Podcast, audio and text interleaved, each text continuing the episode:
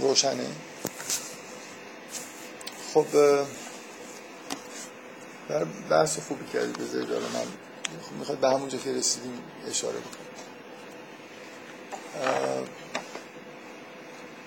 چند تا, چند تا نکته از جلسه قبل که یادداشت کرده بودم نگفتم و با یه چند تا نکته جدیدی که یه جوری رفته به بحث های دو جلسه قبل داره میگم بعدا ادامه سوره رو با هم دیگه می‌خونم من یه اشاره کردم به اینکه توی داستان نوح چون موضوع طوفان رو مخصوصا گفتم اشاره کردم که اگه قرار توجیهی برای مسئله طوفان از نظر حال زمین شناسی و این حرفا پیدا بشه باید به این نکته هم دقت بکنیم که فقط مثلا بارون از بالا بیاد. خب این افراد چهارانه می اومد ما نشسته بودیم اینجا می‌گفتیم که شما که گفتید چهارانیم خودتون نیومد. خب به این اشاره کردم که کاملا توی واضحه دیگه. دو تا منبع انگار وجود داره. یکی اینکه بارون زیادی اومده و یکی اینکه از زمین آب جوشیده. اینا باید توی توجیه مثلا علمی و تاریخی طوفان نوح یه جوری مورد ملاحظه قرار بگیره. بعد یه چیزی که یه آیه‌ای که یادداشت کرده بودم بهش اشاره بکنم این آیه معروفیه که معمولا تو همه بحث‌های فساحت و بلاغت میاد که اشاره به همین نکته داره که میگه که یا وقیل یا ارزب لی ما و یا سما و عقل ای و غیز الما و غزی الامر و استوت علی الجودی. و بعد لقوم ظالمی در ابتدا این آیه شهرت داره به دلیل اینکه نمونه مثلا بلاغت و قرآن تو همه از کتاب های قدیمی بلاغت فکر اولین آیه‌ای که مثال می‌زنن. فساحت و بلاغت دیگه هم به دلیل لحن و حالت خاصی که داره همین قاف و زه و این ترکیبای جالبی که با حروف ساخته شده. در حال میگه که گفته شد که زمین آبت را ببر و ای آسمان دیگر نبار مثلا یه همچین چیزی. بس کن. یه بنابراین دو تا چیز دیگه. اشاره واضحه به این که انگار دو تا منبع برای این آب بوده. حالا من هم چون اشاره کردم به اون موضوع به وجود اومدن دریای سیاه که حالا تئوری جالبیه. اونتا من همیشه این حرف رو زدم. الانم دوباره تکرار می‌کنم. خیلی نباید زود هیجان زده شد. یه عده به محض اینکه شباهت هایی مثلا بین یه تئوری علمی با یه چیزی توی قرآن می‌بینن خیلی با هیجان میگن آره مثلا علم قرآن رو تایید کرد. مثلا هفت آسمان همین هفت لایه جو مثلا فردا یه نفر میاد تقسیم بندی جدید ارائه میده میشه 8 تا 6 تا یا بیشتر. یا اصلا یه ایراد اساسی تو اون تقسیم بندی هفتگانه به وجود میاد. اینجور برخوردار برخوردار خوبی نیست. حالا من برای اینکه تکمیل بکنم گفتم از نظر من فعلا اون تئوری تئوری خیلی جالبیه به همون دلایلی که گفتم ولی این ایرادو داره که این منابع دوگانه رو به نظر من خوب توجیه نمی‌کنه.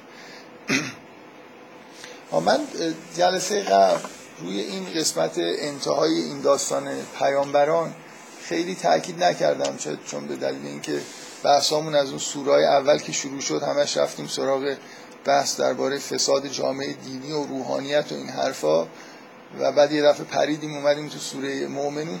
بالاخره اینجا به نظر من نکته خیلی مهمیه جای تاکید داره که تو این سوره بعد از اینکه داستان موسی گفته میشه این آیات میاد که ان هذه امتکم امتا واحده و انا ربکم فتقون فتقطعوا امرهم بینهم زبرا کل حزب به ما لدیهم فرحون. این اشاره ای که باز به امت واحده به همون معنایی که تو سوره بقره و جاهای دیگه هم اومده. اینکه کل کسانی که ایمان میارن و اهل توحید هستن به این معنا امت واحده هستن. توی سوره بقره یادتون هست که؟ جان. آیه که خوندم آیه پنجاه و دو و پنجاه و سه. اینکه در این مفهوم امت واحده یه مفهوم صرفا مذهبی و مثلا دینی به اون معنایی که الان گاهگداری گفته میشه. من هم امروز داشتم می اومدم توی بزرگراه یه چیزی دارم با امت واحده نوشته بود. مثلا میگن امت واحده اسلام. از این حرفا شنیدید احتمالا دیگه. امت واحده به معنای اینکه ما می‌خوایم با هم دیگه متحد باشیم نمی‌دونم.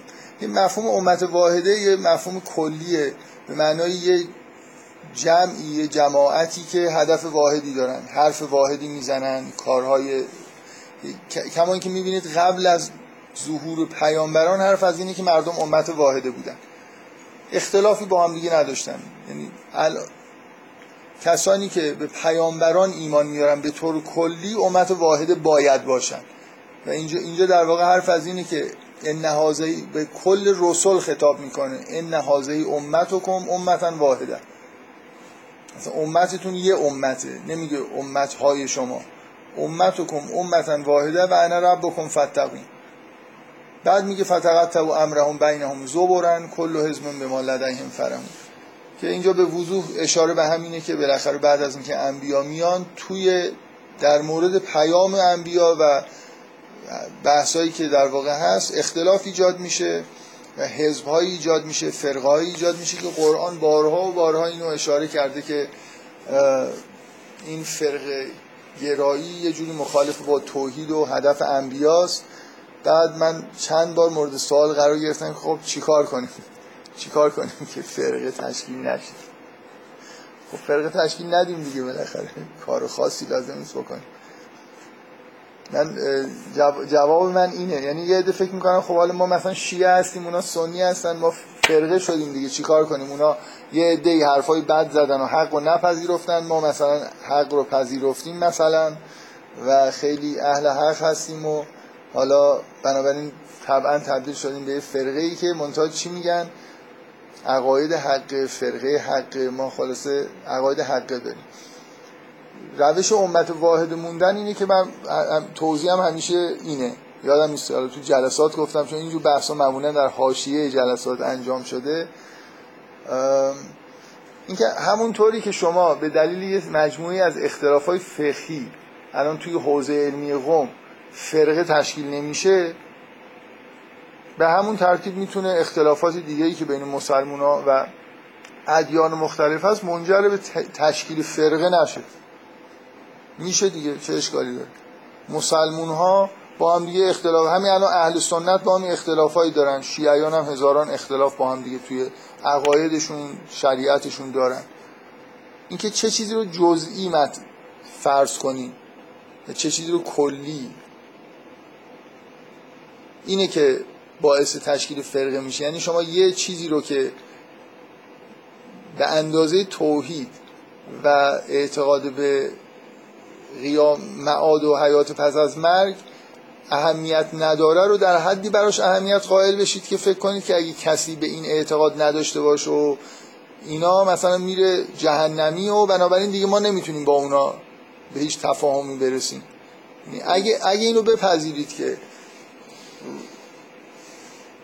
همه انبیا اومدن و اصل حرفی که دارن توحید و معاده و اینکه عمل صالح انجام بدید و همین کلیاتی که در همشون مشترک بوده. اگه این مبنای اصلی دعوت انبیاست بنابراین همه مردم امت واحده همه پیروان انبیا امت واحده هستن. اختلافات دیگه هم در سطحی نیست که این امت واحده رو به هم بزن مثل اختلافات بین فقها اختلافات جزئی بین عقاید داخل هیچ هیچ فرقه ای نیست که داخلش دوباره اختلاف عقیده های بین پیروانش ایجاد نشده باشه. الان ما شیعه اصنا اشری معتقد به ولایت فقیه نوع نمی‌دونم هفتم مثلا هستیم. حالا یه عده نوع شیشم قبل یا نوع اول دوم سوم همینجوری ورژن های مختلفی مثلا از عقاید میاد و ما میپذیریم ولی نمیگیم مثلا واقعا فرقه به این اسامی عجیب و غریب تولید بکنیم همین مسئله تو سیاست هم خیلی بامزه است دیگه. این مسئله هی تقسیم شدن هی یه جناح به وجود میاد بقیه رو از بین می‌برن بعد خودشون به دو سه دسته تقسیم میشن. این دفعه تو این انتخاباتی که گذشت من توی این جلسات مربوط به تکسور معمولا فرضم بر اینه که در خلع باید صحبت بکنم. در آن انتخاباتی که گذشت در سال 92 شما دیدید که یه گروهی که خیلی حاکم شده بودن یه مدتی به چند دسته تقسیم شدن و اختلافات به دلیل فرق گرایی باختن. حالا به هر حال این نکته خیلی مهمی یعنی اینکه امکان این که فرقه تشکیل نشه و همه پیروان انبیا امت واحد باقی بمونن واقعا هست بوده و همه الان هم هست. و این چیزی که ما بهش دعوت شدیم. حالا شما هر چقدر می‌خواید فرقه تشکیل بدید. خیلی لحن این آیات تند تکان دهنده است به نظر من این آیاتی که میگن که فرقه تشکیل ندید یا فتقت و امرهم بینهم زبران کل کل حزب به ما لدهیم فرمون شما این کل حزب به ما لدهیم فرمون رو می‌بینید دیگه. بالاخره این فرقه ها هر کدومشون واقعا به روی یه جنبه ای از حقیقت احتمالا. خیلی از فرقه های مذهبی واقعا یه حقیقتی پیششون هست. خیلی هم به اینکه اون حقیقت پیششون هست شادن و دیگران رو هم حتی به دلیل اینکه به این حقیقت خیلی توجه نمی‌کنن ممکنه بکشن. و ما هم که مثلا شیعه هستیم واقعا اصل مثلا فرض کنید اختلافی که فرض می‌کنیم با دیگران داریم به نظر من حقیقیه. یعنی بالاخره مثلا اگه اختلاف ریشش جانشینی پیامبره شیعه حرف حق رو داره می‌زنه. ولی لزومی داره که یعنی مثلا من چیزم اینه مثلا حضرت علی فرق چیز تشکیل داد یه حزبی تشکیل داد از طرفداران خودش. یعنی یه حس اینجوری وجود داشت. حالا من, من فکر می‌کنم ما دعوت شدیم نه اینکه تو اسلام فرقه درست نکنیم توی ادیان الهی فرقه درست نکنیم. برای این آیات به نظر من واضحه. من یه خورده احساس کردم که کم در موردش صحبت کردم اینجا یادداشت کردم که یه اشاره دوباره بهشون بکنم. یه سوالی بعد از جلسه از من شد که من خودم هم این مد نظرم بود و قول دادم که در موردش صحبت بکنم. اونم اینه که توی لاغن نیمه اول این سوره کلمه انشا تکرار میشه. اگه آماری برخورد بکنید تکرار سوره واژه انشا توی این سوره اونقدر نیست نسبت به مثلا سورهای دیگه که اکثری بیشتری مثلا تکرار رو داشته باشه نسبت به حجم سوره که بگیم که حالا اینجا اتفاق خیلی خاصی افتاده. ولی با این حال نظر خود منم جلب می‌کنه. چون من فکر می‌کنم که صرفا وقتی به واژه ها داریم نگاه می‌کنیم برخورد آماری نباید بکنیم بشمریم تقسیم بر. گاهی یه واژه به دلیل اینکه نوع خاصی استفاده میشه. مثلا در الان به نظر من انشا وقتی که مثلا گفته میشه ثم انشأناه خلقا آخر بعد فانشأنا لکم بهی جنات من نخیل. بعد این تکراری که میگه ثم انشأنا من بعدهم قرن آخرین ثم انشأنا من بعدهم قرونن آخرین این در ابتدای یه سری آیات و بخشا قرار گرفتن اینجوری بولدش می‌کنه. بنابراین فقط مسئله این نیست که من علتی که نظر منم جلب شده بود به این واژه این بود که خب یه جاهایی قرار گرفته که آدم هی انگار در ابتدای یه چیزیه و حسش می‌کنه. در حالی که مثلا شما اگه آماری برخورد بکنید واژه خلقه که توی این اینجا خیلی زیاد تکرار شده. مثلا توی آیه ثم خلقنا النطفه علقه فخلقنا العلقه مزغه فخلقنا المزغه این نظر تراکم واژه خلق قطعا یه رکورد توی قرآن. در ادامه هم همینطور شما این واژه خلق رو که نزدیک به انشا هست می‌بینید. بنابراین حالا انشا و کنار واژه خلق بذاریم اینجا تو این سوره مفهوم خلق و انشا وجود داره که من قبلا توجهم به این جلب شده بود و هیچ ایده خاصی نداشتم که بخوام بیام در موردش صحبت بکنم. دیروزم قول دادم که حالا یه خورده مثلا فکر بکنم و شاید چیز خاصی به نظرم برسه که نرسید. ولی به نظرم اومد که مطرح کردنش در حد حداقل اینکه کسایی که سوره رو خوندن فکر می‌کنن یا قبلا فکر کردن به این نکته توجه بکنن بد نیست. در حال تو این سوره مفهوم انشا و خلقت یه مفهومیه که یه مقدار پررنگتر از مثلا اکثر سوره های قرآن. این هم حالا این در مورد انشا.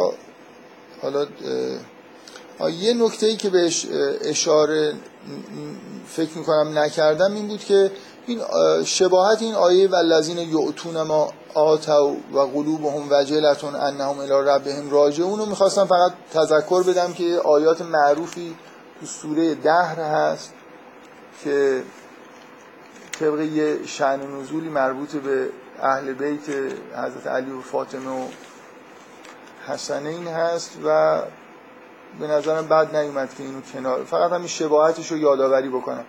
اینجا حالا من پیدا نمی کنم میگه که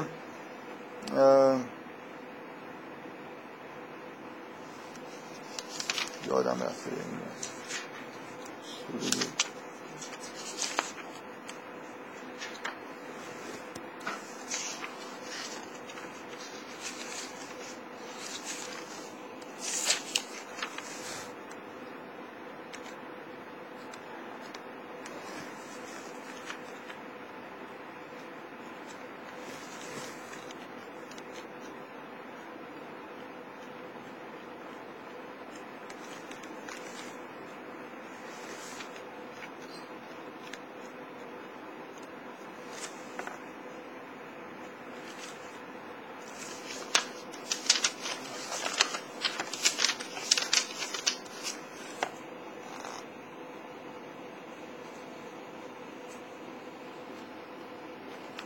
ببخشید مثلا آره.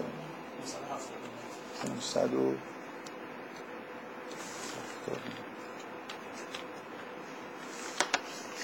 میگه و یطعمون الطعام علی حب مسکینا و یتیما و اسیرا انما نطعمکم لوجه الله لا نريد منکم جزاء ولا شکورا انا نخاف من ربنا یوما عبوسا غمتری را.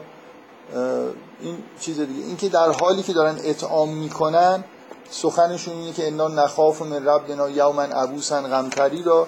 یه شباهت محتوایی به اینجا داره که به طور کلی به مؤمنین نسبت داده که والذین یؤتون ما آتا و قلوبهم وجلتون انهم الی ربهم راجعون.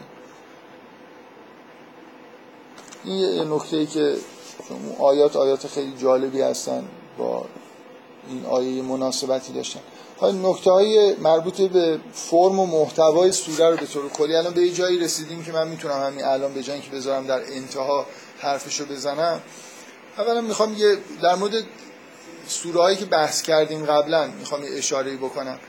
از یه نظر از نظر ساختار یه شباهتی بین این سوره با سوره حج وجود داره که اونجا هم اگه یادتون باشه اینجوری بود که از این مباحث کلی حالا من می‌گفتم به اصطلاح تصاویر در لانگ شات شروع میشه مسئله حج مطرح میشه. بعد مثل خیلی از سوره ها در تو سوره که ما بحث کردیم به طور مشخص حج می‌رسه به یه بخش پایانی که معاصره یعنی خیلی سوره همچین ساختاری دارن. شما از یه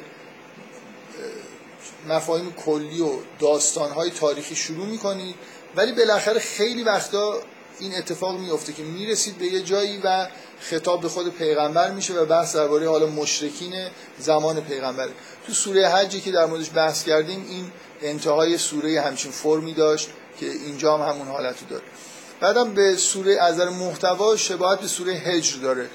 از نظر اینکه اونجا هم تاکید زیادی روی این بود که این از تو اسم سوره هم شما اینو می‌بینید که این آدمایی که ایمان نمیارن یه جوری شباهت دارن به مثلا انگار مناسب ملازمت و مناسبتی بین اینا و سنگ وجود داره.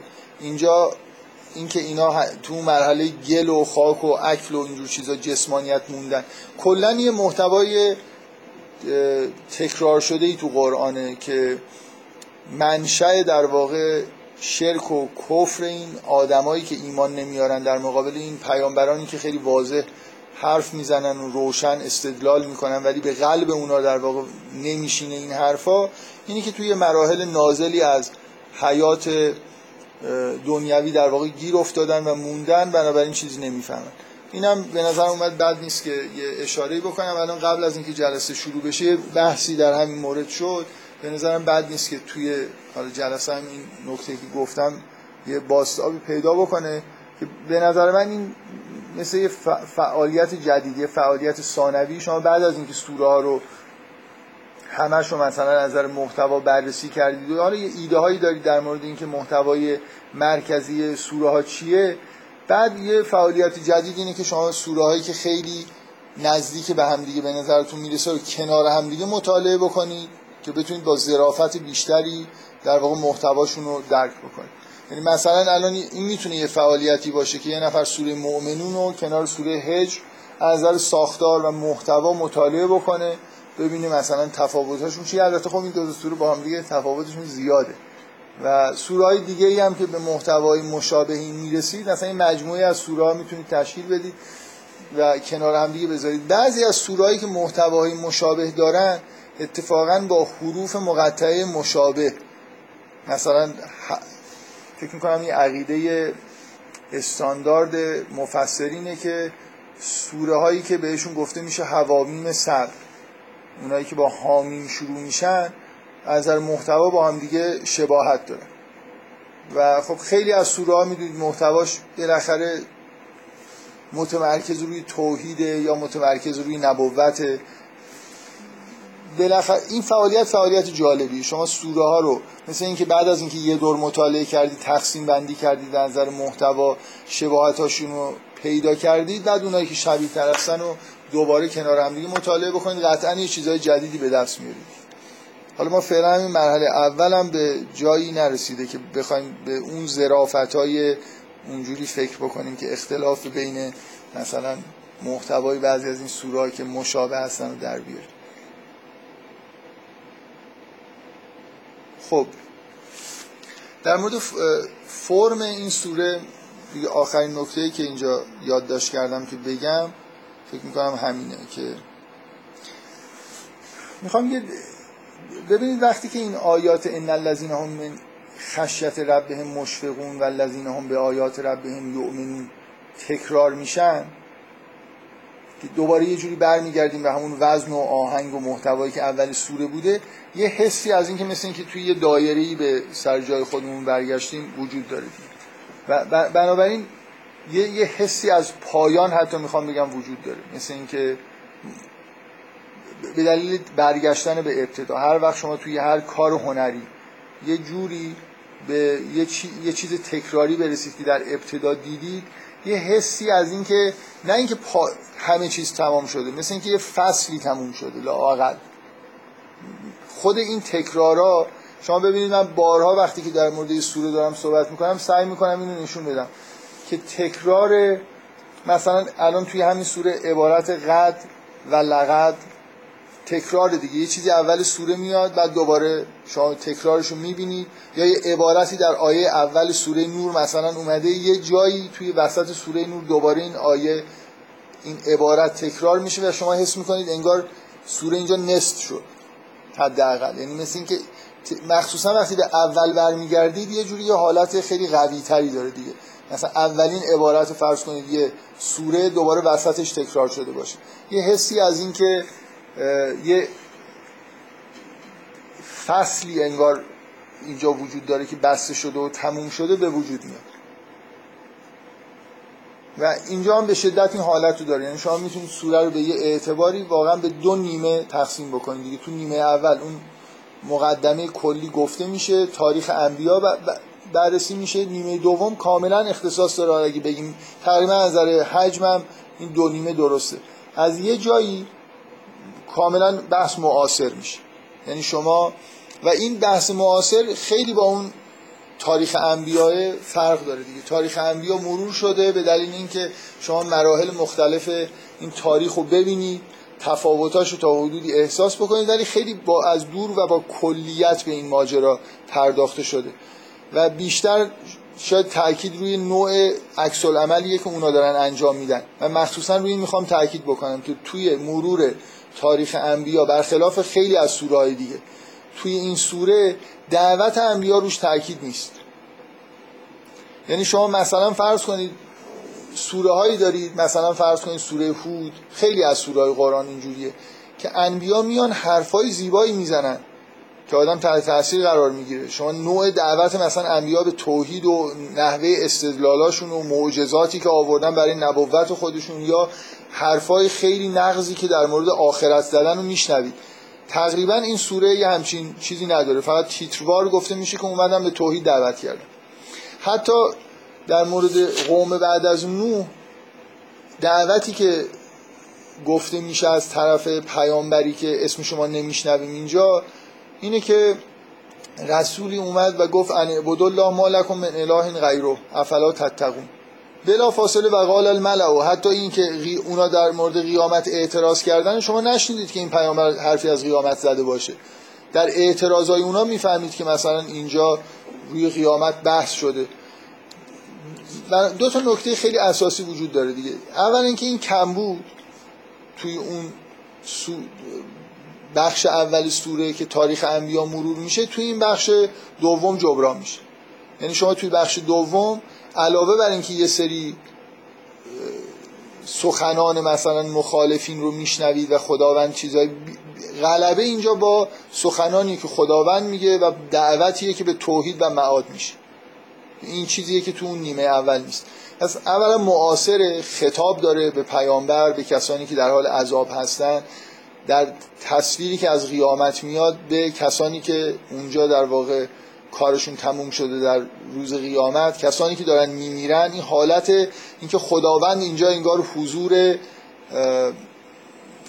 چیز داره در همین زمان حضور داره و داره سخن میگه. این توی اون مرور داستان انبیا نیست. پیام توحید و قیامت در خلاف خیلی از جاها اونجا هست شده و خب توسط اینجا تکمیل میشه. من اگه یادتون باشه در مورد اون آیات اول سوره گفتم که من نمی‌فهمم که مثلا وقتی اینو می‌خونم حسی از ناتمام بودن ندارم. برای همین گفتم ممکنه نظر من می‌تونه یه چیزی توی جز سوره توی جز سیوم باشه. که این نظر من قطعا اشتباه داره. من میگم من نمی‌فهمم.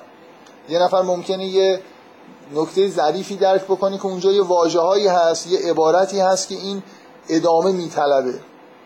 اینجوری نمی‌شد مثلا به دلیل. من گاهگداری توی بحثام از این حرفا می‌زنم که اگه سوره اینجا تموم می‌شد چه مشکلی بود؟ بعد می‌گفتم مشکلش اینه. ولی این یه مورد دارم میگم که خب حالا اگه این سوره اینجا تموم می‌شد مشکلش چی بود؟ میگم من نمی‌فهمم مشکلش چی ولی حتما خب این مشکلی وجود داره. یه نفر می‌تونه یه توجیه خوبی بیاره. این آیاتی که اینجا اومدن این حس ناتمامیت و هم از محتوا دارن. یعنی من به راحتی می‌تونم بگم که با وجود اینکه اینجا در وسط سوره بر میگردیم به ابتدای سوره ولی سوره نمی‌تونست اینجا تموم بشه. هم از نظر محتوای نقصی وجود داره اینکه اصلا حرفی از توحید و معاد اونطوری که به اصطلاح رسم قرآن هست که اگه دعوت انبیا گفته میشه یه خورده در مورد خود توحید و معاد آیاتی نازل بشه. هم این وجود نداره از نظر محتوا. هم من به همون یه نکته ایش فکر می‌کنم کوتاه اشاره کردم می‌خوام دوباره اشاره بکنم. که این حالت معاصر که بعدا میاد قبل از اینکه این آیات شروع بشه یه دوتا آیه قبل اومده. بنابراین شما باید منتظر این باشید که اون آیه ادامه پیدا بکنه.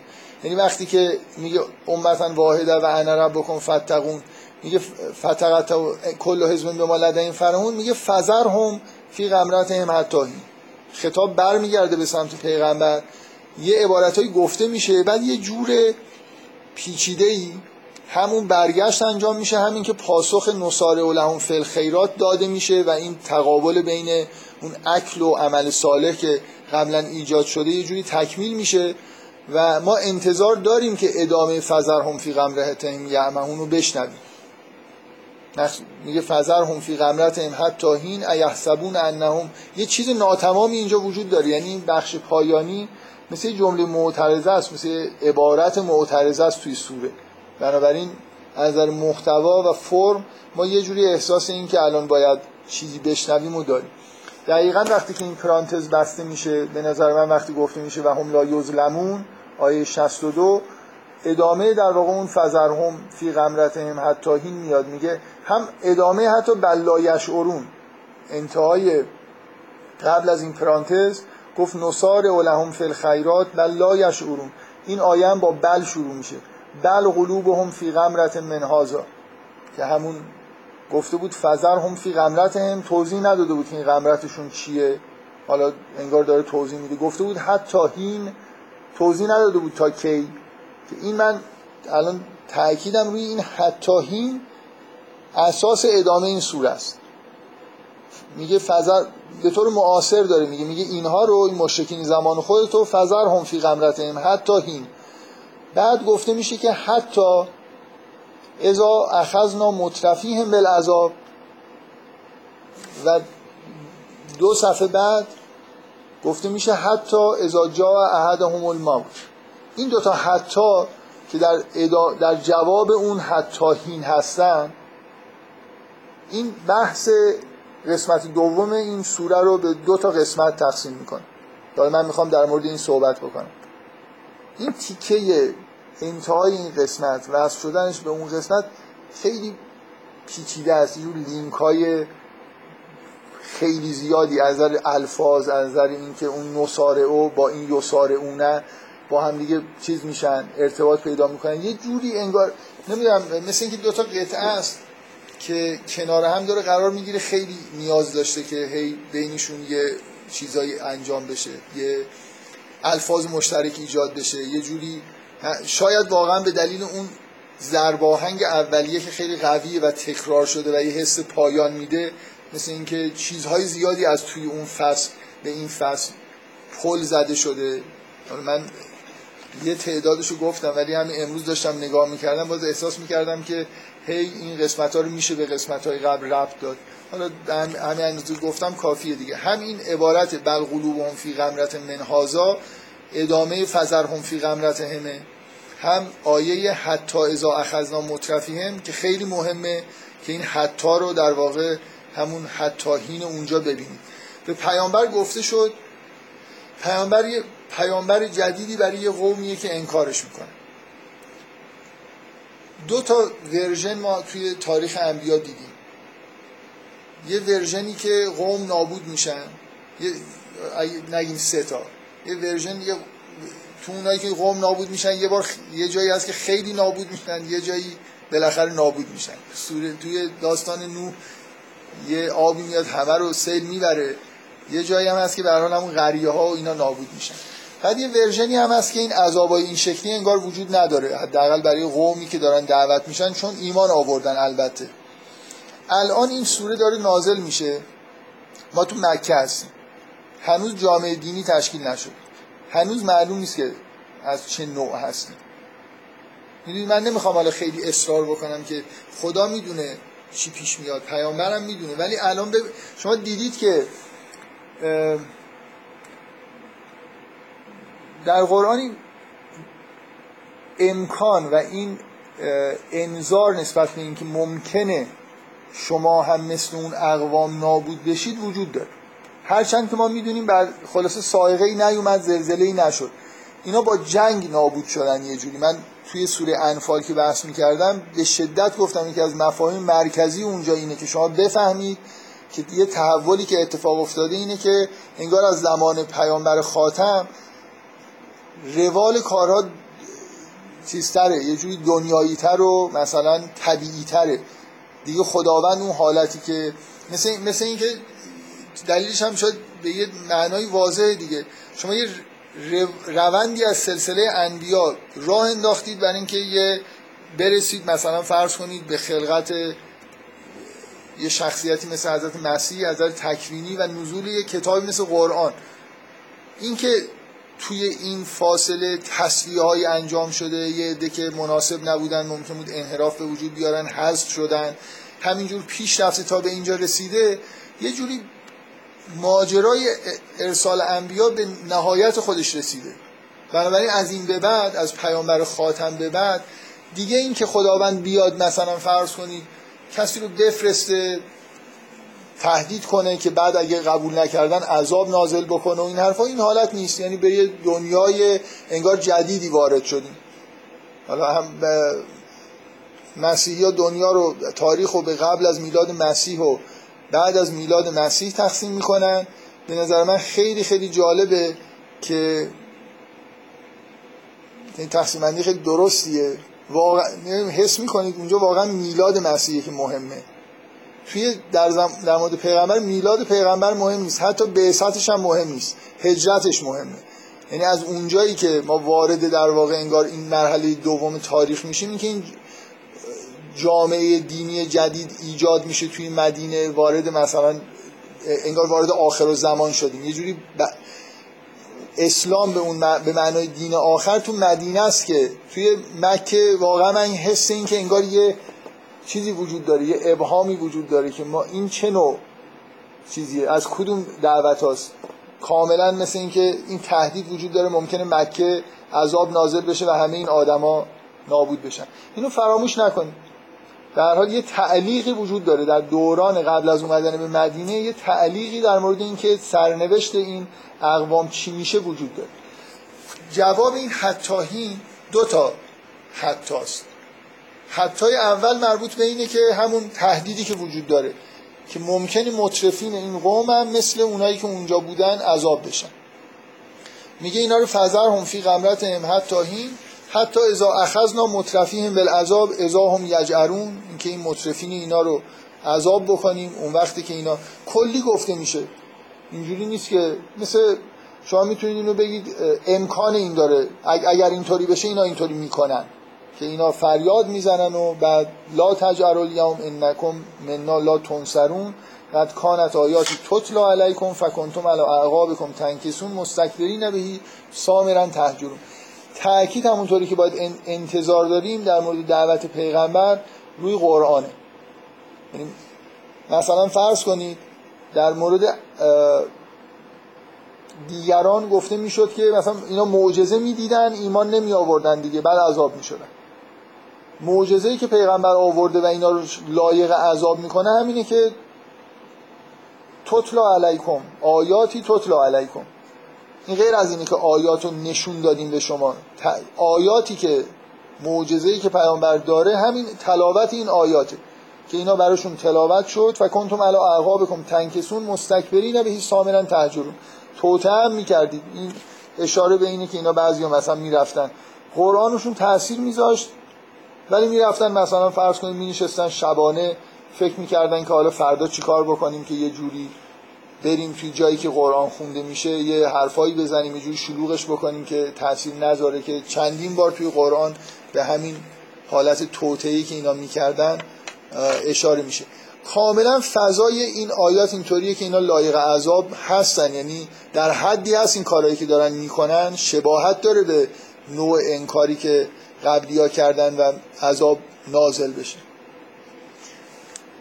من برای اینکه اگه کسی خیلی این براش روشن نیست. بگید من قطعه آخر این قطعه رو چجوری بگم؟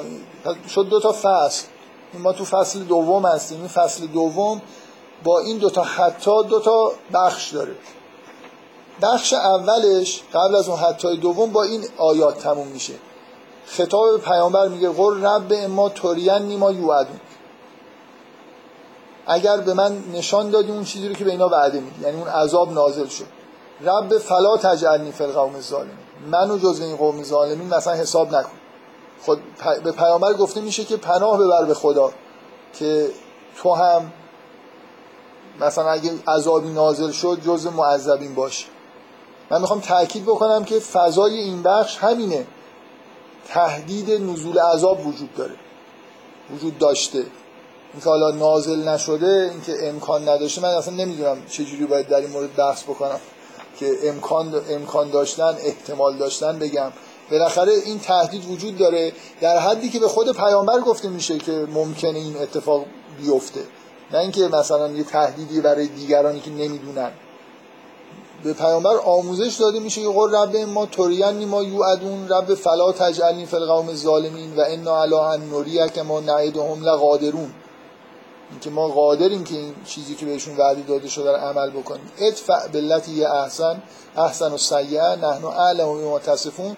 و قل رب اعوذ بک من همزات الشیاطین و اعوذ بک رب ان یحضرون کلا این قصه با دعوت پیامبر به اینکه پناه ببره به خدا از شیطان پناه ببره به اینکه مبادا این عذاب مثلا دامنگیر رو خودش بشه و دستورالعمل اینکه چجوری مثل اینکه اینطوری رفتار کن. ادفع بلتی یه احسن و سیعه نحنو اعلم و به ما یسفون این بدی هایی که می‌بینی رو نیکی در مقابل مثل که راهکار اینه که مسئول بشی اگر خدای نکرده عذابی نازل بشه. تعجب نکنید از این لحن قرآن که ما یه جوری به کلا انبیا و اینا نگاه می‌کنیم. خیلی از پایین به بالا خدا از بالا به پایین به انبیا نگاه می‌کنه. اینکه دیدید دیگه مثلا به پیغمبر میگه اگه این کارو بکنی رگ گردن تو مثلا می‌زنی این حالت این که ممکنه تو هم عذاب بشی شوخی بردار نیست. یعنی بالاخره پیامبر الان در حال حیات شیاطینی هم هستن و بالاخره می‌بینید گاهگداری یه اتابایی میاد که یه خورده نزدیک بود که به یه سمتی مثلا متمایل بشی. بنابراین نه فقط قوم در حال تهدیدن خود پیامبران هم در زمان رسالت خودشون تهدیدایی در موردشون وجود داره. یعنی خودشون باید بترسن از اینکه مبادا مثلا کار بدی بکنن یا به یه نمونه هم که در قرآن ذکر میشه یه حالت شبیه تمردی که در یونس دیده میشه و بعد خداوند یه جوری عذابش می‌کنه و دوباره این توبه می‌کنه و برمیگرده و اینا این حالت ها وجود داره دیگه. بنابراین این قطعه که با این حتی شروع میشه مربوط به اینه. مربوط به این که احتمال این که اون بلایی که سر اقوام دیگه اومد سر قوم پیغمبر بیاد. و فرق ماجرا اینه که خداوند اینجا سخن میگه و آیات توحید اینجا وجود دارن توی این بخش. تو بخش دوم آیات مربوط به قیامت وجود داره. برای این مسئله که توحید و قیامت یعنی دعوت اصلی انبیا دعوت به این مفاهیم و توضیحشون استدلال در موردشون توی سوره باید بیاد توی این دوتا قطعه توی این دوتا بخش اومده. تو بخش اول توحید تو بخش دوم قیامت. حالا من خود این کلیاتشو گفتم که این دوتا فصل چجوری کنار بذارید بخش دومش هم بگم. ببین بخش دومش اینه که اومدیم و این اتفاق نیفتاد. مرگ اون لحظه ای که همون اتفاق براشون میفته یعنی شما من قبلا هم فکر می‌کنم به مناسبتی که یادم نیست چیه؟ به نظرم میاد در این مورد صحبت کردم. که مردن هر کسی دقیقا مثل اون لحظه فرقی نمی‌کنه. ببین اونایی که اون عذابهای ظاهر شده در مثلا بر قوم خودشون رو می‌دیدن قبل از یه لحظه قبل از مرگ که مثلا آتشی داره میباره مواد مذاب داره میاد یا یه باد عجیب و غریبی داره میاد که همه چیز رو میسوزونه. خب؟ چندان فکر نکنید صحنه مردن آدم با این لحظه فرق می‌کنه از نظر محتوا. منتها بقیه نمی‌بینن. یعنی بالاخره یه اتفاقایی میفته یعنی شما مثل اینکه چشم آدمو باز میشه یه چیزی شبیه به حالت عذاب پیش میاد دیگه. این سکرات موت و اینا چندان تفاوتی. منتها اینا مشاهدات شخصی درونیه. که همونطوری که اونا در لحظه عذاب وقتی که دیگه کار شد و عذاب در حال نزول بود به یه آگاهیایی می‌رسیدن آدما هم تو لحظه مرگ به آگاهیایی می‌رسن. می‌فهمن اشتباه کردن می‌فهمن خدا وجود داشت می‌فهمن که باید شرک غلط بود توحید درست بود و الی آخر. می‌فهمن که این فرقه ای که ما توش بودیم پرت و پلا می‌گفتن. یا زیادی روی نکته ای که درست بود تاکید می‌کردن و ما نباید این فرقه رو تشکیل می‌دادیم و از این حرفا. این تو لحظه من می‌خوام بگم لحظه مرگ با اون لحظه عذاب فقط فرقش تو یه جور ظاهر و باطنه. اون یه مشاهده شخصی یه آدمی که دیگران چشمشون باز نمیشه این یه چیز کلیه. این دوتا حتی هین اینکه فزر هم فی غمرتهم حتی هین. می‌تونه اینکه قوم تو رها کن تا اون لحظه که عذاب به همشون نازل بشه یا تا لحظه که تک تکشون میمیرن. این آدما بذار برای خودشون سرگرم باشن توی گمراهی های خودشون. بالاخره اون لحظه مرگ قطعی وجود داره و همشون هم تو اون لحظه همین اتفاقا براشون میفته و یه جوری عذاب میشن دیگه. سکرات موت یه جور حالت عذاب داره اینکه چقدر دل... اونایی که خیلی دلبسته به این دنیا هستن اونایی که روحشون به اندازه یه بند انگشت باقی مونده و جسمشون به اندازه یه کوه شده در اثر اینکه زیاد خوردن من چون در ماه رمضان هستیم رو این تاکید می‌کنم. ماه رمضان این کم خوردن و با یه قاعده مشخصی خوردن بالاخره می‌بینید که خوردن یه مسئله یه دیگه یعنی همونطوری که در اینجا گفته میشه تقابل هایی بین خوردن و عمل صالح وجود داره. یه جورایی کمتر بخورید یا بهتر بخورید تا عمل صالح بیشتری انجام بدید. حالا ببخشید من زیاد به خوردن دارم توهین می‌کنم. می‌بینید که به رسول گفته شده که کلو من طیبات اشکالی نداره خوردن. کلا اشکالی نداره ولی زیاد خوردن قطعا خوب نیست. خب اینکه اون آدمایی که خیلی دلبسته به دنیا هستن به مال و بنین و چه می‌دونم به جسم خودشون وابستن مرگ براشون عذاب علیمیه دیگه. برعکس حضرت عیسی که همینطوری مرگ انگار براش وجود نداره. همینطور میگم بیا بالا مثلا. با جسمش حالا یا بدون جسمش. نمی‌خوام وارد این بحث بشم. ولی یه داستانی هست که عطار چجوری به عرفان گرایش پیدا کرد. یه آدمی بود خیلی چسبیده بود به دنیا. یه روزی یه درویش پیرمردی اومد بهش گفت که تو من تعجب می‌کنم. با این علاقه ای که به این دنیا داری چجوری می‌خوای بمیری؟ اینم گفت که خب تو چجوری می‌خوای بمیری؟ گفت من خیلی راحت رفت اونجا دراز کشید مرد. یعنی به همین راحتی مثلا. و عطار خیلی منقلب شد که این آدم مثلا در حد این روحش انگار جدا شده بود از این دنیا که یه جوری می‌تونست به اختیار خودش حالا یه حدس دیگه هم که میشه زد این که اون پیرمرد علائم این که داره میمیره رو درک کرده بود گفت از یه نفر رو اشکال هم نداره نخندید گفت یه نفر رو لاقل هدایت بکنیم از این که مثلا اینقدر به این دنیا وابسته نباشه. بالاخره مردن برای این آدما راحته. یعنی مثل اینکه سر بذارن در حد خوابیدن یه چیز خیلی ساده ایه در حالی که برای آدمای دیگه همین حالت عذابی که انگار دارن تو مواد مذاب و شاید حتی بدتر. غرق میشن یه همچین حالتی داره. بنابراین این دوتا بخش تو این فصل یه جوری این دوتا حالت رو از هم دیگه یا این عذاب نازل میشه یا به اون حالت می‌رسن. تو در مورد این نزول عذاب آیات توحید میاد تو این بخش اونجا آیات حالا بخونیم یه خودی بریم جلو. من یه کامنتی هم دارم که همین تا همین قبل از بیام شک داشتم که بگم و نگم ولی به نظر اومد که بد نیست. اشاره به این نکته بکنم. خب میگه اون یه مقدارشی که خوندیم میگه تا اینجا سامرن تهجرون. حالا ببینید دعوت ها نه از قول پیامبر به یه معنایی. اینجا دعوت انبیا بیشتر تو این دوتا بخش از قول خود خداوند گفته میشه. ما خیلی جا مهاجه ها رو از زبان پیامبر میشنویم مثلا در مورد توحید در مورد اینکه شما چرا اینطوری می‌کنید اینجا از زبان خداوند خطاب به پیامبر میشنویم. چون از اینجا این حس این که وقتی میگه سامرن تهجرون این قسمت تموم میشه. این یه قطعه جدیده. افلم یدب بر القول ام جاءهم ما لم یعت آباهم الاولین. آیا اینا در این قول در این کلام در این سخنان مثلا اشاره به قرآن یا به به سخن خداوند؟ آیا تدبر, تدبر نمی کنن ام هم ما لم یعت هم الاولین. یا چیزی براشون اومده که برای آبا اولینشون نیومده. میگه افلم بر القول.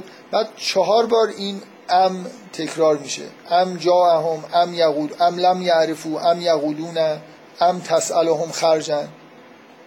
این یه مجموعه ای از سخنان از خداوند خطاب به پیامبر در مورد خطاب به پیامبرش از اینجا واضح میشه که میگه و انک لتدعوهم الی صراط مستقیم.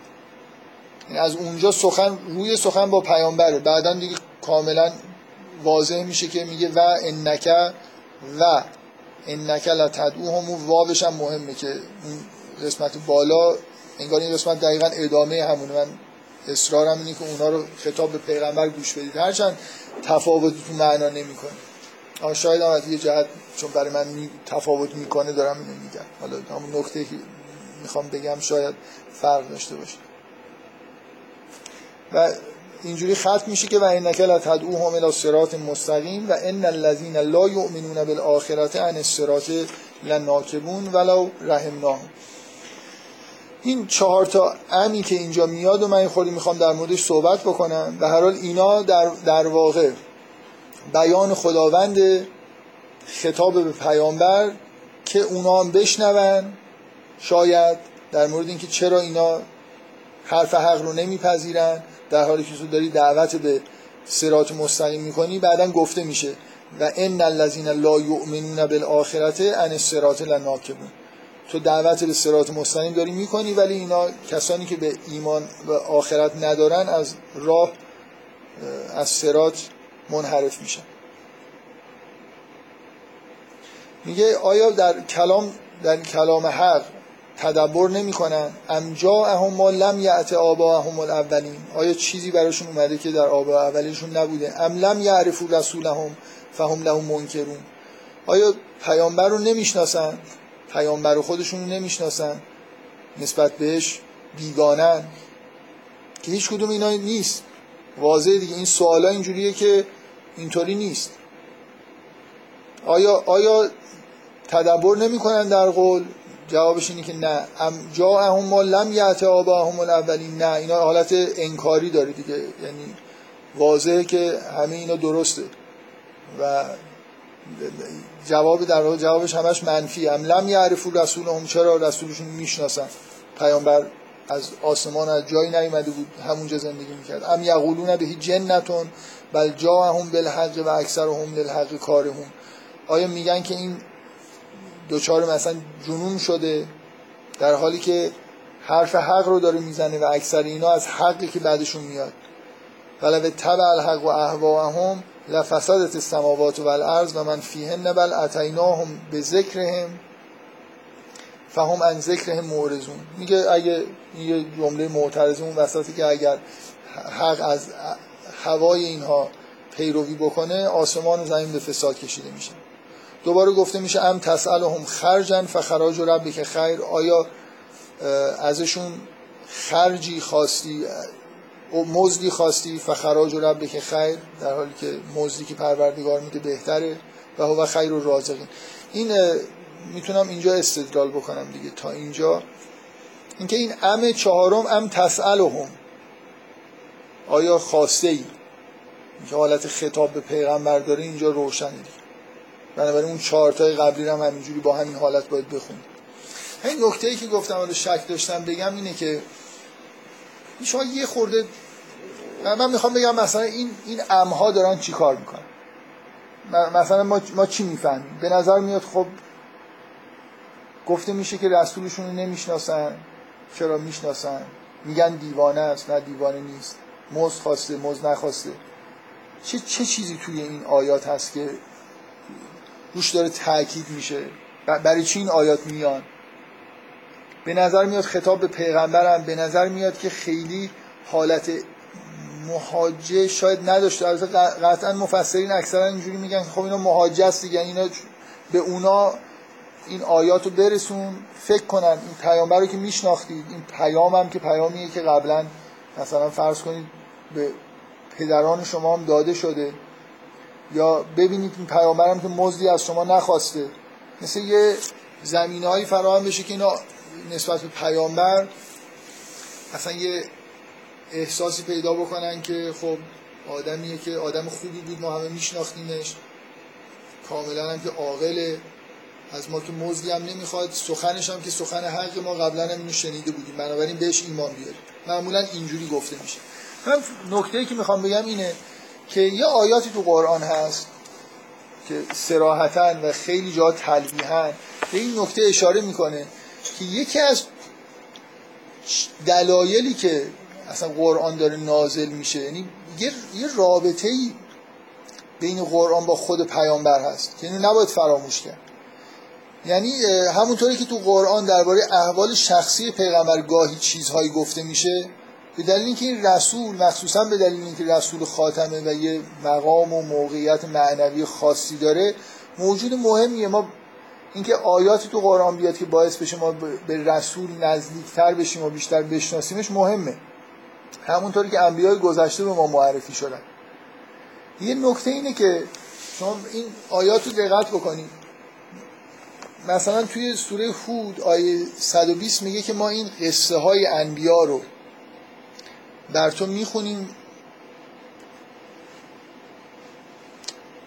لنثبت به فعادک اصلا یکی از کارکردهای داستان انبیا اگه من از شما بپرسم که الان میپرسیدم راست شده که داستان های انبیا در قرآن چرا هست؟ خب ما میگیم برای اینکه مردم مثلا اینا رو که قرآنی که دارن می‌خونن مثلا یه همچین چیزایی بفهمن. انبیا و سلسله انبیا. و هیچ, هیچ وقت به این فکر نمی کنیم که خود پیغمبر جدای از مردم. منظور چیز هست. یعنی پیامبر ممکنه برای مثلا فرض کنید حالا بگم به کمال رسیدن یا تکمیل معنویتش نه به دلایلی مثل همین لنثبت به فؤادک پیامبر در کوران یه مشکلاتیه و آیاتی نازل میشه که اولین function ش اینطوری که این آیات میگه اینه که تو رو تثبیتت بکنی بعد میگه که مثلا و مؤمنین هم پند بگیرن. یا در سوره فرقان گفته میشه که می‌پرسن که چرا قرآن یک بار نازل نمیشه. میگه کذالک لنثبت به فؤادک. یعنی خب این خیلی جواب خوبیه دیگه. از یه جهت این که قرآن اگه برای مردم مثلا آیندگان و بشریت بود و اینا یه دفعه هم نازل می‌شد شاید فرق نمی‌کرد؟ پیامبر یه مأموریت 23 ساله بسیار دشوار داره و این نزول آیات به تدریج تثبیتش می‌کنه. یعنی هی مثلا خیلی که اذیت میشه. ببین استبعاد نکنید. فکر نکنید پیامبران مثل رباتن اذیت نمیشن. خیلی اذیت میشن. شما اگه من بپرسم که حضرت موسی بیشتر اذیت می‌شده احتمالا یا حضرت رسول با این تصوری که از شخصیتشون دارید فکر کنید کی بیشتر اذیت می‌شد؟ پیغمبر شخصیتش خیلی به حضرت موسی یا آدم جنگجو قدرتمندی آدم فکر می‌کنه که خب حالا مثلا خیلی تحملش بالاست. دیدی تو قرآن که حضرت موسی می‌خوام به این آیه اشاره بکنم؟ به قوم خودش میگه که یا لما تعزوننی و قد تعلمون انی رسول الله. اذیت می‌شدن دیگه بالاخره. این همین قوم بلا سرشون می آورد حرفشون رو گوش نمی‌کردن. پیامبر بارها تو قرآن شما اینو می‌بینید. از این تعنه هایی که بهش می‌زنن. از این رفتار بدی کسانی که خیلی دوستشون داره. باش این رفتار می‌کنن اذیتش می‌کنن توهین می‌کنن بهش و بیشتر از همه این که حق و قبول نمی‌کنن و نگرانشونه به شدت در فشار. چون من وقتی این آیات رو می‌خونم بیشتر حسم اینه که خدا داره به پیغمبر حرفای در این حالی که اون کار کرده استدلالی خودشو داره من حسم اینه که اینجا پیغمبر خودش شخصا اولویت داره تا اینکه اونا بشنون تحت تاثیر قرار بگیرن. مثل اینکه درد دل پیغمبر دیگه. یعنی مثل اینکه چیزایی که پیغمبر مثلا بهش می‌گفتن تو مجنونی. مثلا می مثلا دارم ببخشید من از قول این که حالت پیغمبر رو سعی می‌کنم شبیه سازی بکنم. فکر پیغمبر میشینه فکر می‌کنه آخه اینا چطوری حرفو می‌زنن؟ من حرفایی که کارم رفتارم عاقلانه است کارم عاقلانه است. چرا این یه جوری برخورد می‌کنن که انگار من آدم بیگانه هستم؟ تا همین دیروز مثلا این داستان معروفی که می‌خواستن حجر الاسود رو نصب بکنن امین مردم مکه بوده یا آدم مثلا چیزی همه بهش احترام میذاشتن بهش اعتقاد داشتن به پاکی و صداقتش. چرا یه جوری یه دفعه از وقتی دعوتمو شروع کردم یه جوری برخورد می‌کنن که انگار من آدم بیگانم؟ این من, من وقتی می‌خونم احساس می‌کنم این ام لم یعرفو ام یقولونه بیشتر دلداری درد دل پیغمبر رو دوباره خداوند انگار یه جوری داره تکرار می‌کنه و این روی پیغمبر تاثیر اساسی می‌ذاره. مثل اینکه اون چیزی که توی دل خودش هست و خدا از خداوند داره میشنوه. میگه که ام مثلا مگه من یه حرفی دارم می‌زنم که چیز عجیبیه قبلا گفته نشده اینا که خودشون هم این حرفا رو شنیدن می‌دونن در مورد توحیدم حرف می‌زنن. و این حالت این که اینا خودشون خیلی از این چیزها رو می‌دونن. بعدا تو اون آیاتی که میگه بهشون بگو که اینو کی خلق کرده سیقولون الله این میاد. خود بابا اینا آدمایی که بالاخره ابراهیم و اسماعیل قوم و بنیان گذاشتن. یعنی بنیادهای اعتقاد توحیدی بینشون بوده. و اونجا تاکید میشه که اینا به خیلی چیزای توحیدی اعتقاد دارن حداقل در حد کلام اگه بپرسی قبول دارن. مثلا شما اگه از شیعیان و اهل سنت بپرسید آیا شما معتقد به این که فرقه گرایی بده؟ همه میگن بله. بعدم میرن. دنبال فرقه گرایی اینم هم همینجوریه دیگه. اینا توحید و قبول دارن. میشه سه تا سوال ازشون میشه. سوال سوم خیلی سوال سختیه. میگه قول من به این ملکوت و کل شیء و هو یجیر و ولا یجار و علی. ما خودمون شک داریم بگیم بر مثلا الله اینا. ولی میگه اینا ان کنتم تعلمون. سیقولون لله. تو اعتقادات رسمی مثلا تو کتاباشون یه همچین اعتقاداتی هست. یه چیزایی از توحید شنیدن و می‌دونن و میپذیرن. میگن مش... ها رو هم داریم پیش الله مثلا شفی می‌کنیم و از این حرفا می‌زنن دیگه. یعنی اساس اعتقاد توحیدی بوده که آلوده شده. بنابراین بعض بعضی از این چیزایی که باید بهش ایمان داشته باشن و واقعا ایمان ندارن دیگه. در حد حرف بپرسی جوابتو میدن ولی اگه واقعا ایمان داشتن خب شرک و میذاشتن کنار. و من این قطعه رو که می‌خونم احساسم اینه اینا بیشتر انگار اون دردهای پیغمبر از برخورد بدی که قومش باش کردن هم جواب قومه ولی من حسم اینه در درجه اول یه تاثیر عاطفی انگار روی خود پیامبر داره که اگه ما اینو درک کنیم روی ما هم تاثیر عاطفی می‌ذاره. یعنی شما اگه اینجوری نگاه کنید این آیات به شدت تاثیر گذاره که پیامبر رو ببینید که این تهمت ها بهش زده شده و خداوند داره دلداریش میده با این سخنی با این کلامی که داره نازل میشه مثل اینکه زخم های پیغمبر رو داره مرهم می‌ذاره. و این برای من این تعبیر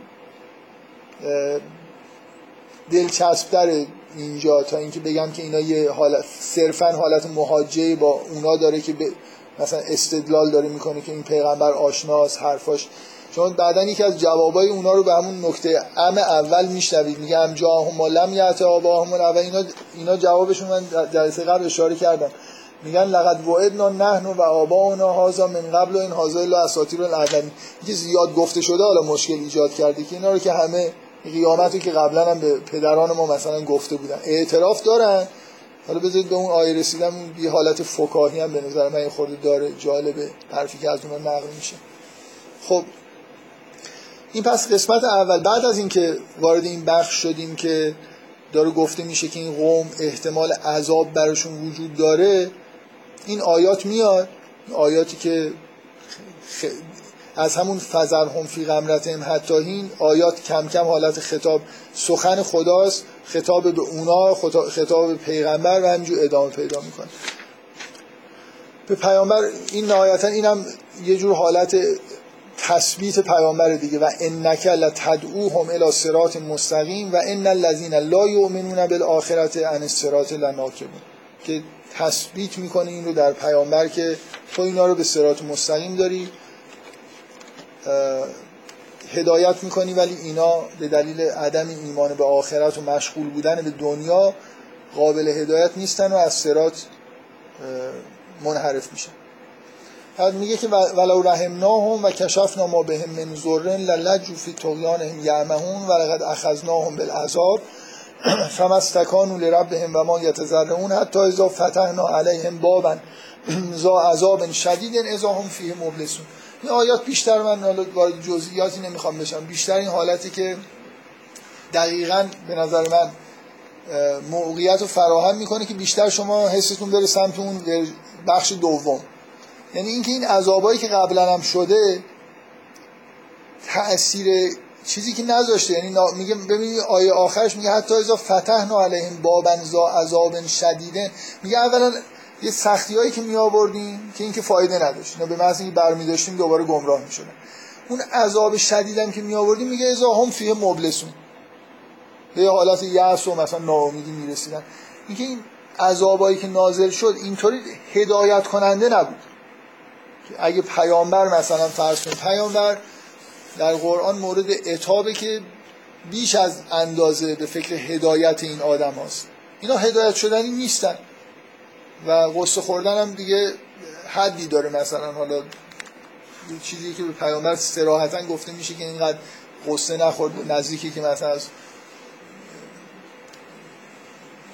نزدیکی که بمیری برای خاطر اینکه خیلی قصه اینا رو می‌خورد این آیات یه جوری در واقع این حالتی که این عذاب ها هدایت کننده نیستن فقط نابود کننده تصفیه کنند تصفیه کننده بنابراین اگه یه چیزی به پیامبر وعده داده شده که ممکنه عذاب نازل بشه ببخشید به اونها وعده داده شده که ممکنه عذاب نازل بشه این اینطوری نیست که مثلا یه جوری اتفاق خوبی بیفته. اگر هم یه همچین اتفاقی بیفته همشون نابود میشن مثل اقوام گذشته. بعد از این مجموع آیات ابتدایی که یه توصیفی از همون در واقع بیان احتمال نزول عذاب بیفایده بودن این عذاب که وسطش حالا با اون دلداری هایی که به پیغمبر داده شده اومده توی این بخش آیات توحید میاد. آیات خالص توحید. یعنی تقریبا به غیر از یه جمله که وسطش قطع میشه شما چیزی که می‌بینید شبیه خیلی جای قرآن بیان آیات توحید دیگه. اول با سه تا هواللزی باز مثل خیلی جای قرآن این استاندارد وجود داره که هواللزی گفته میشه از های خداوند و آیات الهی یاد می‌کنه. بعدم اون مجموع سوال جوابایی میاد که اونا خودشون طبق عقاید رسمیشون معتقد به توحید هستن که اونم در واقع یه جور مثل اعتراف گرفتن به توحیده و بعدم یه سری آیات توحیدی کاملا انتظایی میاد که مشابه شدیم. متخذ الله من ولدن و ما کان معه من اله اذا لذهب کل اله به ما خلق. این جز آیات معروفیه که استدلال بر توحید محسوب میشه. شما توی المیزان مثلا می‌تونید در مورد استدلال بر علیه شرک توی قرآن چند تا جایی که خیلی تاکید هست یکیش همینه. متخذ الله من ولدن و ما کان معه من اله. این عبارت که اذن لذهب کل اله به ما خلق و لعلا بعضهم علی بعض سبحان الله اما یصفون. این اذن لذهب کل اله با عبارت های مثلا حتی فلسفی علامه طباطبایی اینو به عنوان برهان تقریر می‌کنه که چجوری توحید این شکلی داره ثابت میشه. بنابراین پایانش که اصلا با یه مجموعه در واقع حالت استدلالی نزدیک به استدلال عقلی و همون بیان معروفه که معروفی که متخذ الله من ولدین بیان توحید شروعش آیات الهیه بعدش هم کل این قسمت که از آیه 78 شروع میشه تا 92 خالص اختصاص داره به ابلاغ پیام توحید. من نمی‌دونم چقدر وارد جزئیات بشم. مثل اینکه ساعت. ساعت چنده؟ شیش نیم ساعت وقت دارم خیلی وارد جزئیات نشم. همینجور مثلا سریع بخونیم دیگه. فکر می‌کنم سه تا هو الذی اول میگه هو الذی انشأ لکم السمع والابصار والافئده. خداوند برای شما گوش و چشم و قلب قرار داد. قلیلا ما تشکرون. بعد اشاره می‌کنه به اینکه شما رو در عرض در زمین. ببینید اون آیه اول خیلی با اون عبارت آیا تدبر در قول نمی‌کنن؟ مثلا ملازمت داره. یه جوری به دلیل اینکه میگه که انشاء لکم السمع والابصار والافئده. وسایل شناختی به انسان داده شده. مثلا من چیزایی که همینجور به ذهنم رسید بگم اینکه مثلا باز شباهت اولین آیه الهی که توی سوره روم گفته میشه و من آیاتهی ان خلقکم من میگه که میگه شما رو خلق کردیم از این بشری بعد شما منتشر شدید در زمین. این آیه محتوا شبیه همونه. و هو الذی زرعکم فی الارض و الیه تحشرون. اینکه شما در زمین خلق و منت... زرعکم یه حالت این که مثلا بست پیدا کردید و پخش شدید توش هست. می‌خوام بگم چیزی اینجا نکته ای نمی‌بینید که در آیات جای دیگه قرآن نباشه. اینا همون آیات متداول در واقع نشانه ها و نشانه های توحیدن که داره گفته میشه. و سومی این که و هو الذی یحیی و یمیت و له اختلاف اللیل و النهار افلا تعقلون. من یه بار گفتم دوباره هم میگم بازم در آینده هم در همین سوره ها ممکنه موقعیت پیش بیاد که اینو بگم که اگه یه مجموعه آیاتی توی یه سوره هیچ احتیاجی به توجیه نداشته باشه که اینا چرا اینجا هستن آیات مربوط توحید و معاده اینا اصلا همش همینه دیگه. یعنی بقیه رو باید بگیم چرا هستن. کلا قرآن دعوت به توحیده. بنابراین من, من هیچ توجیهی لازم ندارم بگم که این قطعه اینجا چیکار می‌کنه. توی هر توی سوره ای با طول مثلا 8 صفحه اینکه یکی دو صفحش اختصاص داشته باشه به بیان توحید به استدلال توحید بیان آیات الهی یا احوال قیامت این کاملا چیز طبیعی ترین چیزی که ممکنه اتفاق بیفته. اگه یه روزی در مورد سوره بحث بکنیم هیچ حرفی از توحید نباشه که نمیشه البته حرفی از توحید نباشه. مثلا آیات الهی ذکر نشده باشن من باید توجیه بیارم که چرا این سوره فاقده مثلا اشاره به آیات الهی یا به قیامت. بل قالو مثل ما قال الاولون قالو اعزا متنا و کننا ترابا و ازامن اعنا لمبعوثون لقد وعدنا نحن و آباؤنا هازا من قبل این هازا الا اساطیر الاولین. این سه آیه یه چیزی داره یه حلاوت و با مزگی داره که من یه قسمت یه چیزی اشاره کردم که اینا در قوم نوح می‌گفتن که این حرف جدیده بعد بعدی ها می‌گفتن که اینا قبلا هم گفته شده. یه بامزگیش اینه که حرف از حیات پس از مرگه. که یه روزی قیا... اینه دیگه دعوت انبیا اینه که شما میمیرید بعد همتون یه روزی زنده میشید و حشر وجود داره. میگن لقد وعدنا نحن و آبانا هازا من قبل. میگه این بابا اینو که به آبا اجداد ما این وعده رو دادن نشد. یه وعده ای ندادن که مثلا نشد. می‌دونی خنده دار بودنش میگه حالت فکاهیش اینه. که یه جور یه جور بیعقلی و حماقت تو این حرف هست تو این استدلال. من یه بار مثلا بگن یه نفر پیامبران اومده باشن گفته باشن به مردم که شما بیاید از ما پیروی بکنید پولدار میشید. بعد یه پیغمبر دیگه ای اومده میگه که از من پیروی کنید پولدار میشید. خب من منطقیه بگم به شما به اجداد من مثل شما اومدن گفتم توحید رو قبول بکنید پولدار میشید نشدن. پس من قبول نمی‌کنم. وعده ای که داده شده اینه که یه روزی در مثلا زمانهای آینده شما محشور میشید. خب این چه چیزیه که این تحقق پیدا نکرده؟ سر موعدش که نرسیده. یه جوری میگن این جمله طوری انگار یه وعده داده شد و موعدش رسید و انجام نشد. که موعدش نرسیده بنابراین این حالت لحن خیلی طلبکارانه ای که لقد وعدنا نحن و آباؤنا هذا حتی نحناش هم میگن. ما وعده داده شدیم کو مثلا این بهشت و جهنم کجاست و اینا. خیلی خورده آدم می‌خونه. بالاخره از حماقتی که درش موج می‌زنه یه خورده ممکنه حالت میگم فکاهی داشته باشه. وسط این آیات توحید در حال یه اشاره ای به انکار اینا نسبت به قیامت وجود داره. بعد دوباره اون آیات توحیدی میاد که سید قل من الارض و من فیها. میگن که الله قل من رب السماوات سب میگن الله. قل من به یدهی ملکوت کل شی. میگن الله. که این اشاره به اینه که اینا در واقع مبانی حالا حداقل رسمی فکرشون توحیدیه بعدم اون آیات توحید که مثل چی میگن؟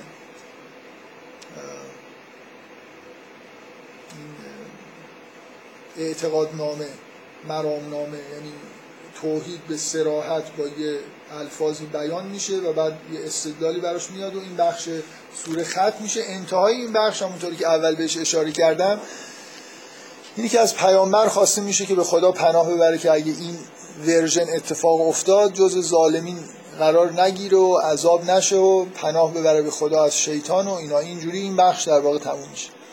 بخش بعدی حتی دوم به اون ورژنی که ما می‌دونیم اینجوری اتفاق افتاد. حالا یه نفر ممکنه بگه که جنگا تحقق عذاب الهی بودن بنابراین با یه حالت زمینی اون جنگا اتفاق افتادن و اون قوم نابود شد. در حال در هر دو صورت اینا مردن و مردن. یعنی حتی دوم اتفاق افتاده. این که حالا بگیم که اون حتی اول تحقق پیدا کرد در زمان پیغمبریانه اون بحث جداست. این اون چیزی بود که از اول معلوم بود که میشه دیگه بالاخره. یعنی در این شکی وجود نداشت که فزر هم فی غمرت هم حتی هین حد اکثرش اینه که تا حتی هین که اینا زنده هستن. حتی ازا جا هم الموت قال رب برجعون اینا وقتی که موتو می‌بینن میگن که خدای ما رو برگرد.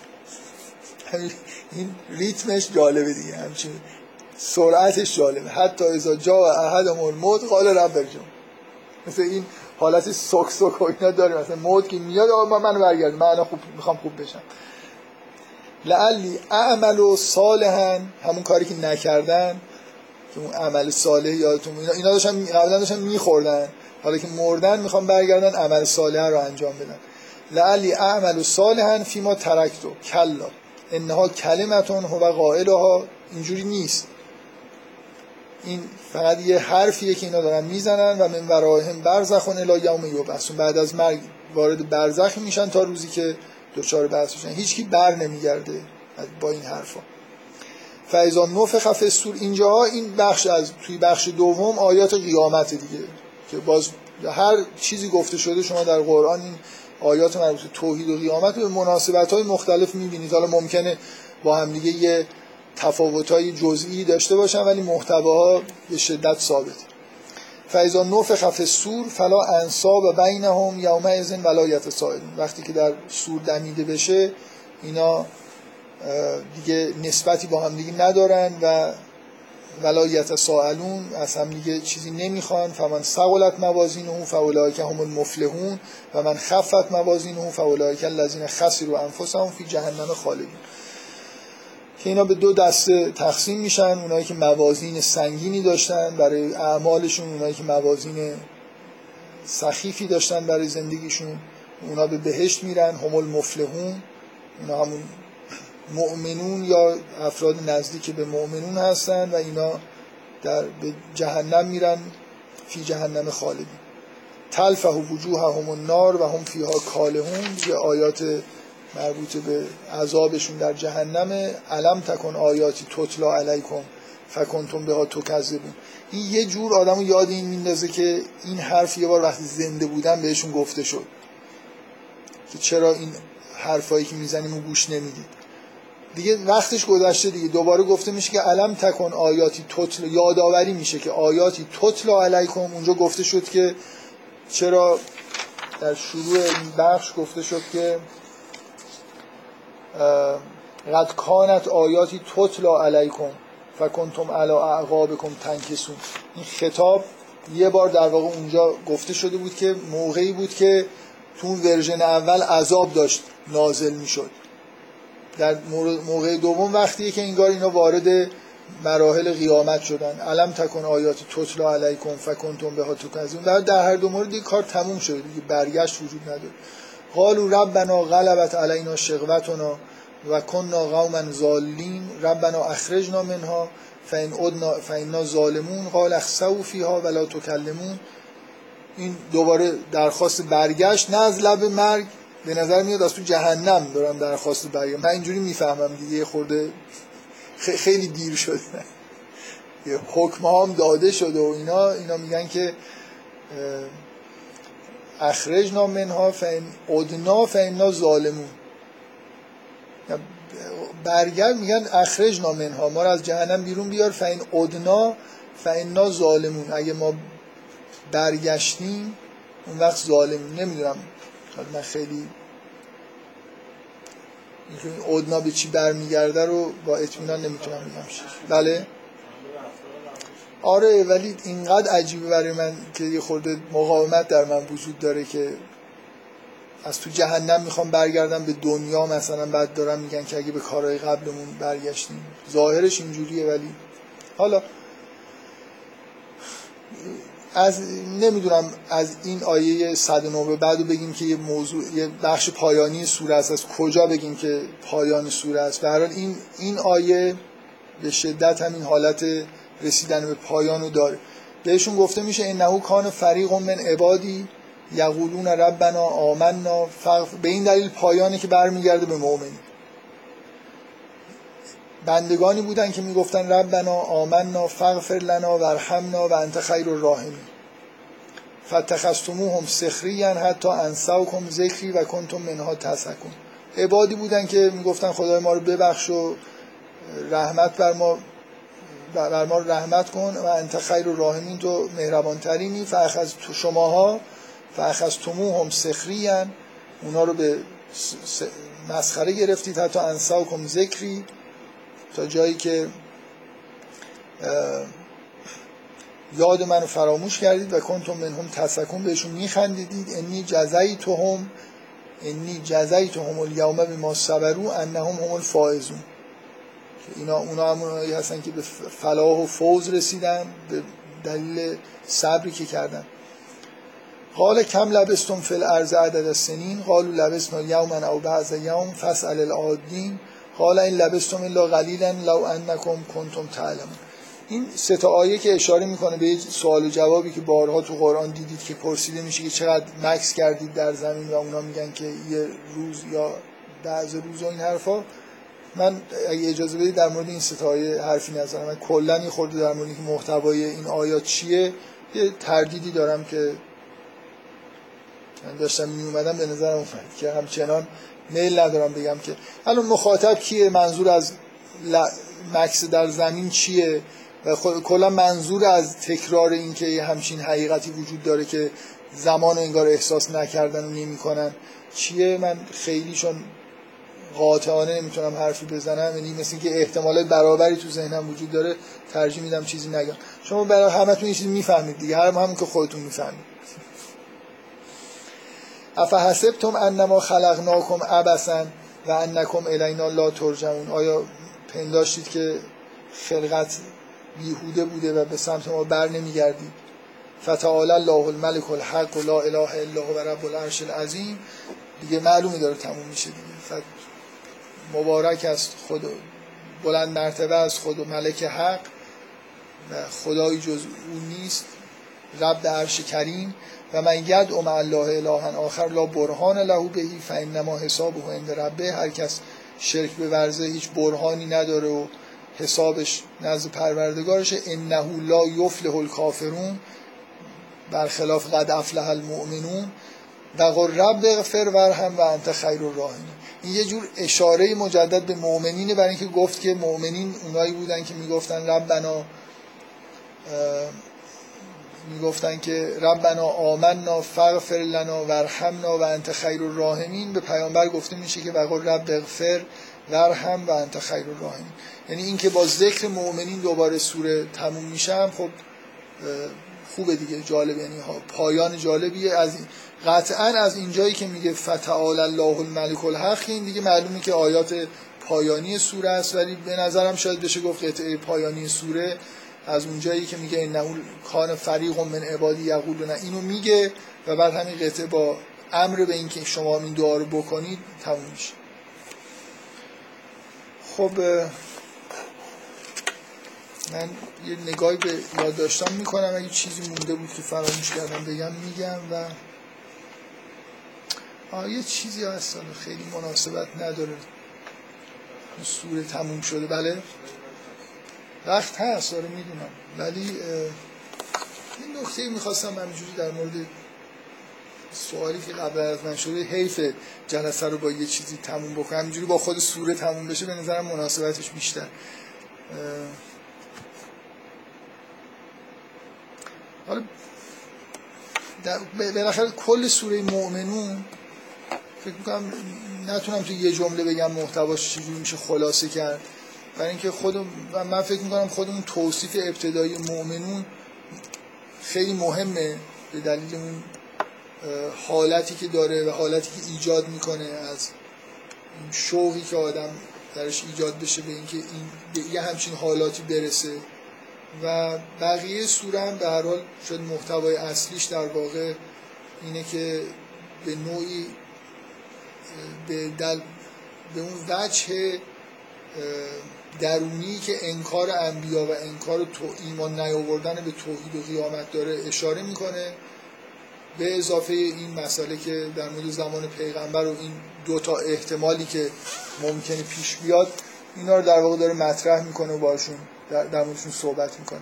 که هر دوتاشون وجه مشترکشون اینه که اونا بالاخره در لحظه نزول عذاب جمعی یا مرگ فردی همشون به این حالت می‌رسن که در واقع یه جوری چشمشون به حقیقت باز میشه مورد خطاب خداوند قرار می‌گیرن. نمی‌دونم من خیلی اصراری ندارم به اینکه در یه جمله سوره رو خلاصه بکنم. همین که سعی کنم مثلا قطعه های مختلف سوره رو و ارتباطشون با هم دیگه جوری بگم. حداقل فکر می‌کنم اگه حالا شاید درست هم نباشه بگیم محتوای سوره در یه جمله چیه اینکه سوره یک پارچه است و نظم داره کاملا. یعنی این مقدمه ای داره و وارد یه بحث تاریخ انبیا میشه و معاصرشون میگه و فکر می‌کنم کلا اینکه این سوره یک پارچه و منسجمه این چیزی که قرار بود ما تو این جلسات بهش برسیم؟ این بود که این کلیت سوره رو ببینیم. حالا ممکنه یه نفر برداشتای متفاوتی در مورد اینکه اصلی ترین پیام یا محتوای سوره چیه داشته باشه. ولی فکر می‌کنم نکته اصلی اینکه این قطعه های مختلف سوره وجود دارن و چجوری با هم ربط دارن ثابت میشه بسیار من فکر می‌کنم یعنی همجوری حسم اینه که جلسات بعدی فردا که تعطیل پس فردا باز همین ساعت چهار و نیم منتها تو هم تالار یک در مورد سوره انکبوت صحبت بکنیم. سوره انکبوت یه سوره ایه که خیلی توصیه شده که در شبهای قدر قرائت بشه مخصوصا تو شب 23 و دفعه بعد که هم رو ببینیم شب شب 23 این مناسبت اینجوری هم داره. خب من خودم سوره انکبوت خیلی دوست دارم. همیشه هم شب قدر سوره انکبوت حتما یعنی اینو رعایت می‌کنم که این سه تا سوره ای که گفته شده رو بخونم از خیلی وقت قبل خوندم همچنان هم ادامه میدم. خب بالاخره چیز دیگه سوره خیلی به نظر من زیبایی اخیرا آیه سید حسن نصرالله هم یه استفاده از آیات این سوره کرده. به اسرائیل گفته که بیت انکبوت و همش در این رسانه ها این یه جوری این غربی ها نمی‌دونم با این آیه قرآنی از خودش نگفته. فکر می‌کنن چه مثلا حرف شاعرانه چیزی داره. خوششون اومده نمی‌دونم چی. خیلی معروف شده این جملهش که این اوهن من گفته که این اسرائیل اوهن من نمی‌دونم بیت العنکبوت. یادم یه بار حالا این به عنوان که حسن ختام که همینجوری حالا حرف مطایبه نهایی یه خبرنگار غربی از توی این انتفاضه فلسطین که می اومدن سنگ پرت می‌کردن و هر روز درگیر بودن و باز می‌رفتن و فردا می اومدن به یه نفرشون اگه اشتباه نکنم تو همین جریان انتفاضه. از این جوان فلسطینی گفت پرسیده بود که شما هوا مثلا 50 درجه است. می اومدن گفته بود شما گرمتون نمیشه مثلا میاید بیرون. گفته بود جواب داده بود به عربی که لنار و جهنم اشد و رو یارو هم رفته بود نوشته بود توی روزنامه که من به اینو گفتم این یه چیز خیلی ادبی به من گفت که خیلی حرف جالبی زد تاثیر گذاشته بود. نمی‌دونست بابا این چون قرآن بلد بود اینو دقیقا این همین سوالو از چیز کرده بودن. منافقین گفته یه جای قرآن میگن که در لا تنفرو فل هر اونا میگن لنار جوابش میاد که لنار جهنم اشد و هر رو. اون این بیت عنکبوت هم همینجوری شده بعضی انگار نمی‌دونن این جنبه جالبش اختباسی ابتکار خود آیه نصرالله نبود. خب بگذاریم انشالله پس سوره عنکبوت و اونم حالا دو سه جلسه شاید طول بکشه.